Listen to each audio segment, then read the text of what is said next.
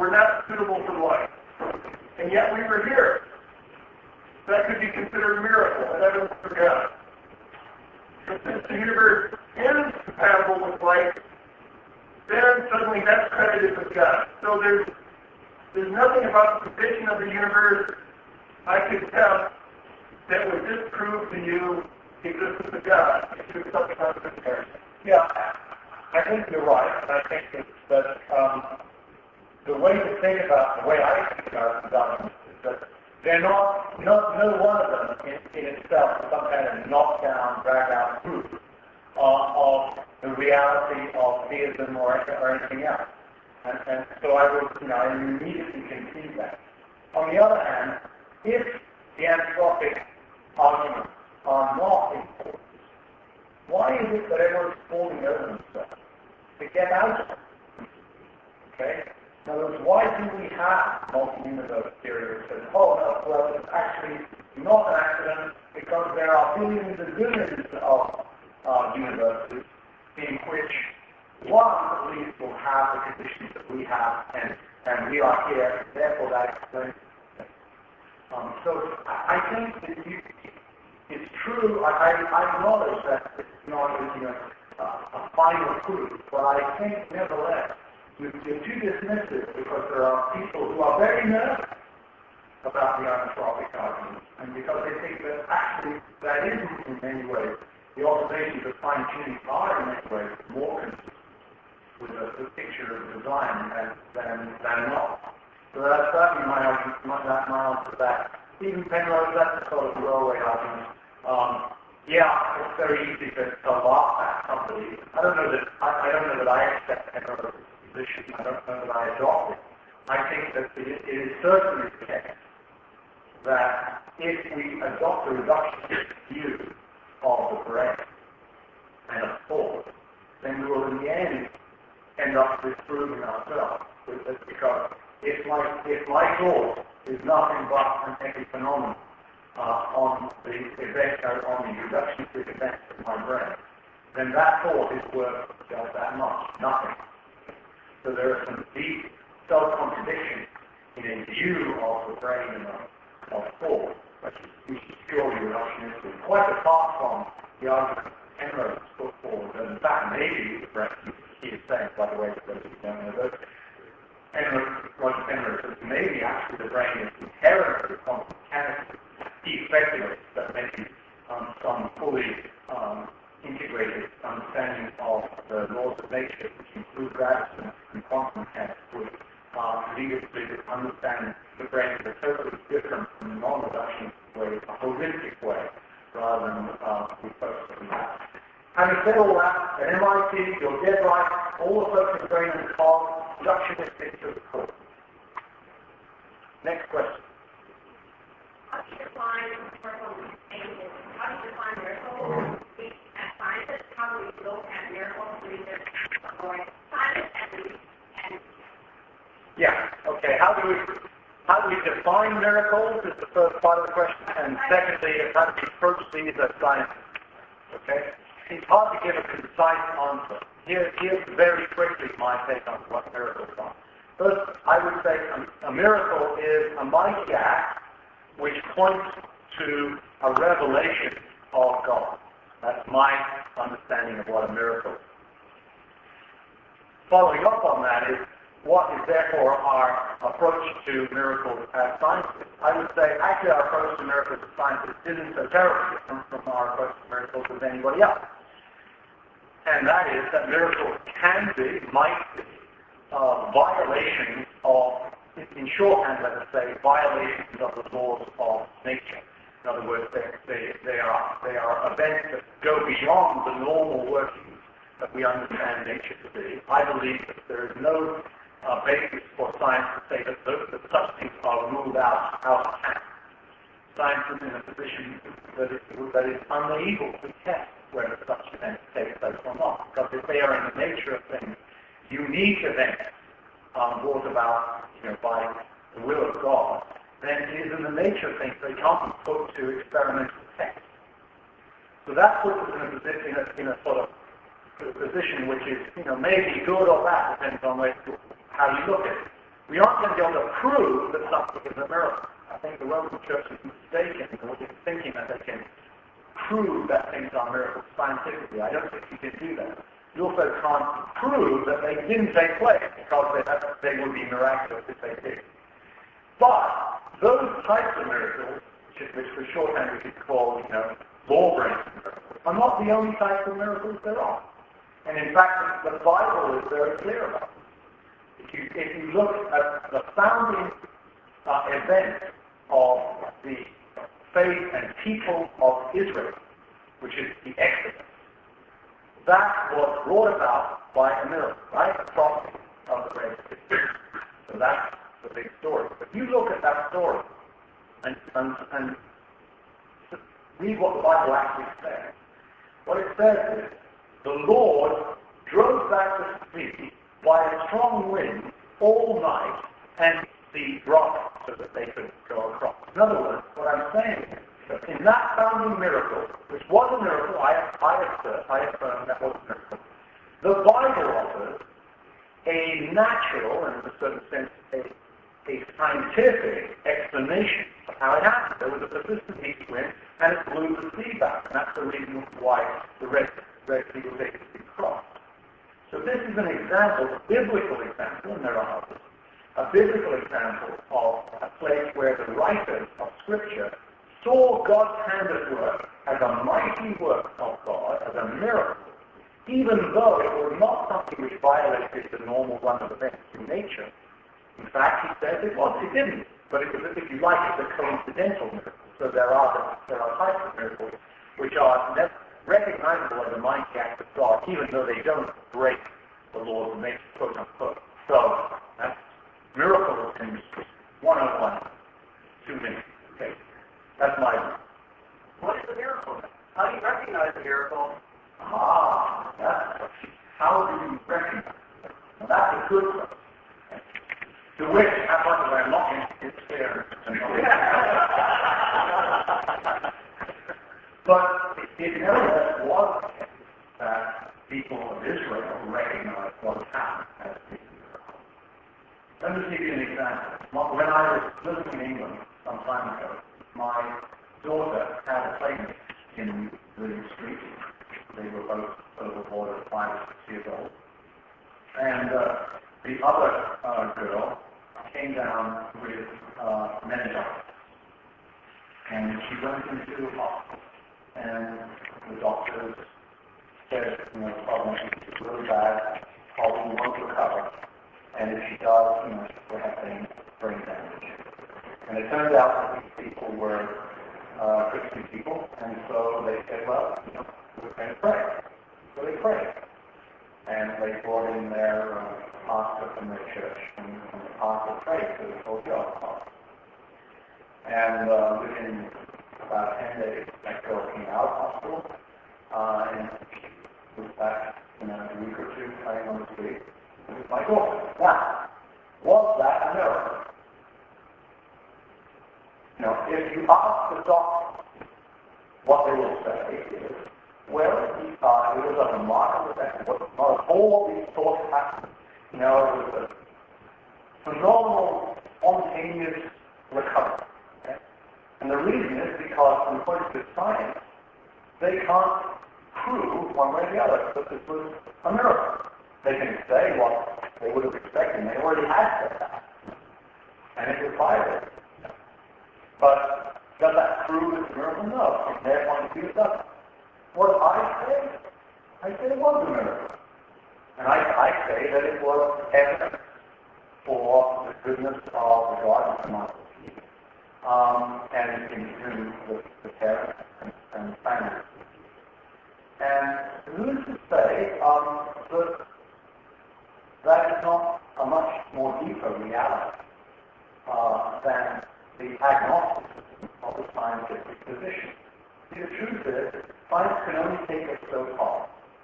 And when, and when it's taken us that far, we have to stop. So I don't think that's the whole of life. I don't think that's the whole of our experience. That's why I think that is Another question. Anyone? Yeah, another go. Uh, Andrew Dickson White, I think in fairness you should mention that both White and Cornell were Christians who considered themselves to be Christians, and if you look carefully, the title of his book is The History of Warfare Between Science and Theology Within Christendom. That, that's true. Uh, Andrew Dickson White, even in the preface of his book, is very careful uh, to say that he's not against Christianity. He says he's against sectarianism religion. Now, what did he mean by that? What he meant was that he was against a kind of foundationalist or affirmationalist sort of approach to Christianity. He was against religions that set themselves up as having doctrine, as having uh, creed, as having historical connection. He was very much in favor of a vague sort of religiosity, Christian, right and, and that was his position. The problem that his, uh, the vagueness of his religiosity, my does not leave open the possibility of the kind of doctrinal uh, and historic Christianity in which, you know, which I am part.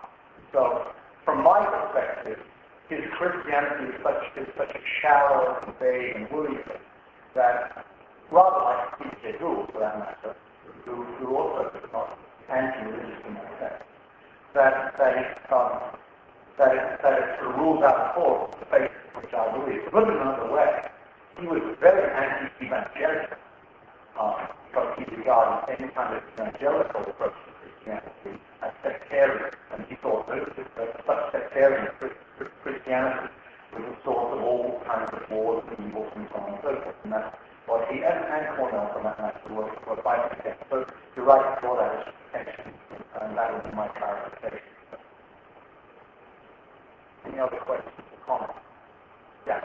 Uh, during the discussion, we had, uh, had two questions. One is that um, you claim that uh, Christianity was a fertile soil for science.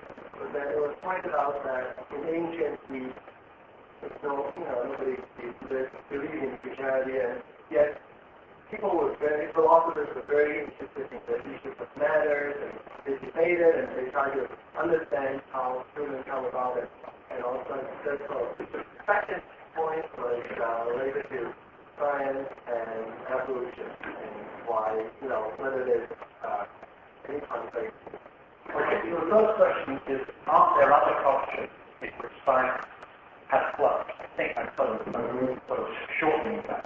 I mean, yes, there are. And, and obviously the Greeks learned a lot. They did make, make sure they scribed in mathematics, in some forms of philosophy and so forth. And Greek science per se um, was, a, was, was a tremendous contribution to the growth of knowledge humanity. But it was very um, it was very high down and very limited science. It was in many ways necessary for thought to be liberated from Greek science, from the sort of Aristotelianism that had become kind of enshrined in, in Christian thought in order for modern science to go forward. So I don't want to overly play the, this thought that Christianity was the fertile soil you know, you science group. I think it's a fact of history, but and I don't say it couldn't have, you know, grown up in some other configuration. It simply is the fact that it did, and and the way in which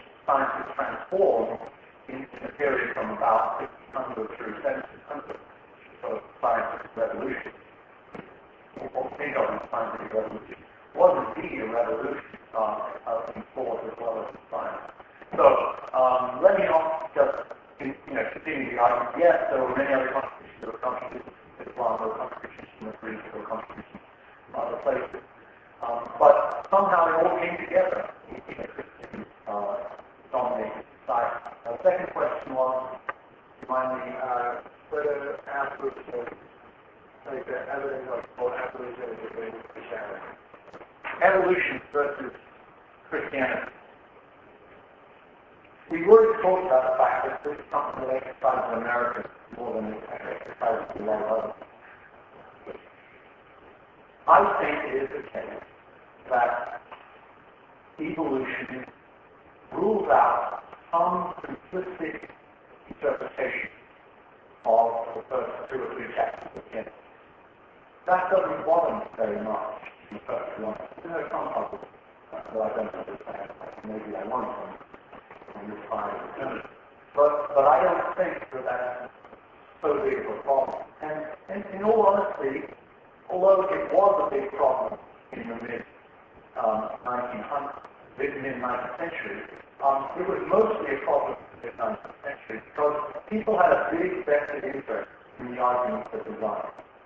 There was within um, Christian circles and religious faith in general in those days, um, you know, a big investment in the Paley argument of, you know, if you find a watch, be sure you know built by a designer. Okay?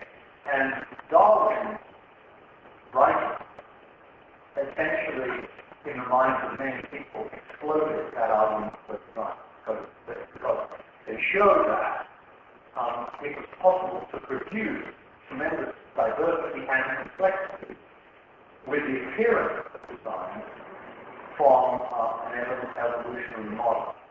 So if you've got a big investment in the argument of design, design as applied to biological situation, yeah, I think there's, I think it sort of you know, pulls the rug out sort of from under your feet. But I, I just never have had that big kind of investment. So, so I, I, I just don't have a big problem uh, there. I mean, I think there are bigger problems. There are, well, there are problems associated with but, for many people associated with saying, saying the fact that, well, you know, the Earth is probably 2 billion years old, the, the universe is probably 15 billion years old, something like that. But when the Bible talk about that, but I, but I think, you know, it doesn't, it doesn't take much uh, in the way of intelligent interpretation of Genesis to, to see it as um, making more spiritual statements about the nature of humankind, that is, making statements about natural history, and I guess that's, that's the way I have it. Yeah. Um, just like that miracles are cases based on lots of uh, nature on it. But uh, if there's lots of nature how to be identified uh, miracles not probably we can't, and that's a quick answer. I don't think it's possible to detect on the basis of some kind of scientific test the laws of nature, quote unquote, been violated. I don't think you can do it on a scientific basis. Then you can, you not fully understand the laws of nature, is like it's everywhere. Well, I think because we don't fully understand them, we can't demonstrate that they have been violated. But even if we did fully understand them, I still think it would not demonstrate that they had been violated in any particular one situation. But what would constitute a scientific demonstration of the violation of the laws of nature would be something that satisfies the criteria of the scientific test, namely repeatability. Well, miracles aren't repeatable. So they're nature You can't do a scientific test for miracles. So when you're talking about miracles, I think you're sort of stuck with the fact that science cannot, one way or another, demonstrate miracles. Miracles have to be achieved by faith. And I think Jesus was very clear about that. You know, when Jesus was challenged by the religious leaders of the day to prove himself, you know, prove that you're the Messiah, do, do some wonderful uh, work of, of, of miraculous power.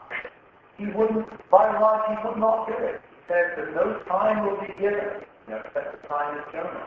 And I think that's because he understood um, that in the end, those kinds of countries, you know, whether they're genuine, you know, violations of the laws of nature or not, in the end are not the things which ultimately convince.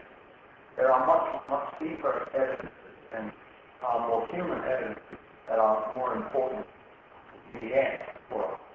Um, so I, I think that that situation miracle is there, but it can't be unmet. Sort of like the way in which modern science arose as sort of Christian milieu. And um, I, I think part of that uh, transition to be uh, one of the Christian models Aristotelian deductive mode of thinking to a more inductive experimental um, mode of experimentation I'm reminded of, uh, I think it's Open Point, the page of the subtitle, something like request for bottom off answer. I've not read the book, my understanding where it's getting at in that subtitle has to do with approaches to Christianity that was kind of deductive or experimental kind of thing. Which is contrary to the character of Christianity, that you have to believe that which is tended to you in the heart of Christianity. I'm wondering if you could think out loud what it mean to the coherent piece of Christianity kind of inductive or experimental faith? Yes, yes. Um, you're right. Uh, Form does speak quite, in that book and in several others, quite um, comprehensively about the idea of being a bottom-up thinker, which means that he, he, he thinks that one's knowledge has to be based on some kind of experiment, some kind of experience. It can't be just, you know, we think great thoughts and then somehow this great system trickles down from above. Uh, and yet, he thinks that's the way to do science, bottom up, and I think he's right. And he also says, for him, his approach to religious faith is bottom up, based on his experience of God and based on his experiential approach to faith.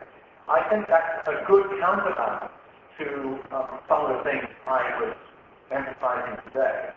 You know, I, I don't want to be misunderstood as saying that, you know, religion is sort of something you can't know the answer about, or, or there is no experience component to religion. It's all somehow theoretical, or, or that just accept the Bible, for example, as you're saying.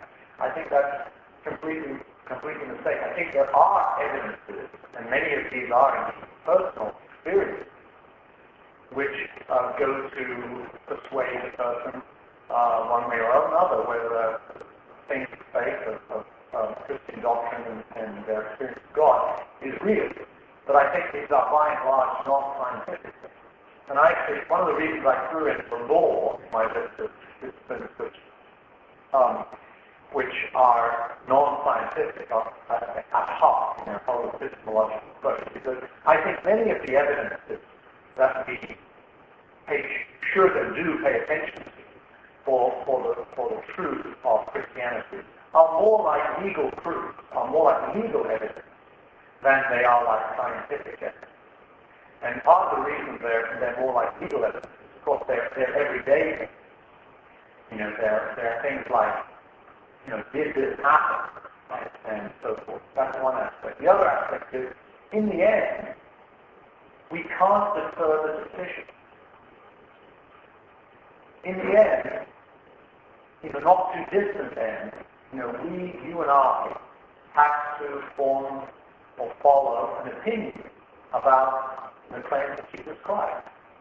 And whether we like it or not, we're making that kind of decision uh, whether we choose to follow or not to follow. And we have to do it in a sense that on incomplete evidence. We can't simply defer and say, well, okay, I haven't got scientific proof yet, so I will suppose I just observe judgment. In the end, we have to make up our mind. So I think that that's another sense in which this bottom-upness is important. I think it's, it's a good source for the idea of bottom Take one more question. Yeah. What do you propose we do to, to get this separation of science and scientism out of our public school teacher training programs and our academic scientific training programs in college. How do we separate the scientism um, as Christians? What can we do? Are the intelligent designers going about it the right way? Or? Well, I I've read a lot of the ID um, materials, and, and um, you know, I think there's an interesting idea there. It's worth thinking about. I don't think it's strategically a good, a good approach to addressing the question of, uh, of taking scientism from its place, in particular in higher education. I think it's a rather bad way to bad strategy for that. Whatever, whatever may be other merits. The reason, the reason is because it is essentially conceding the science. The science. The problem with ideas, with ideas is, is that it's by and large saying, yeah, okay, you know, the knowledge we have is predominantly science, but by the way, uh, science can lead you to the point where you realize science is incomplete. So it's sort of relying on science uh, um, to, to somehow disprove itself, or, or at least lead you to a point where you have to make another leap and say there was a design. Um, now, I don't know how those arguments are, but I, I do worry about the fact that it seems to be conceding the ground of science from, from day one. I was saying that, uh, at the very least, that the most cogent knowledge is, and that, and it's very close to saying all the knowledge that there is is science. So, uh, I don't think I think it's necessarily the right, it's necessarily the right approach.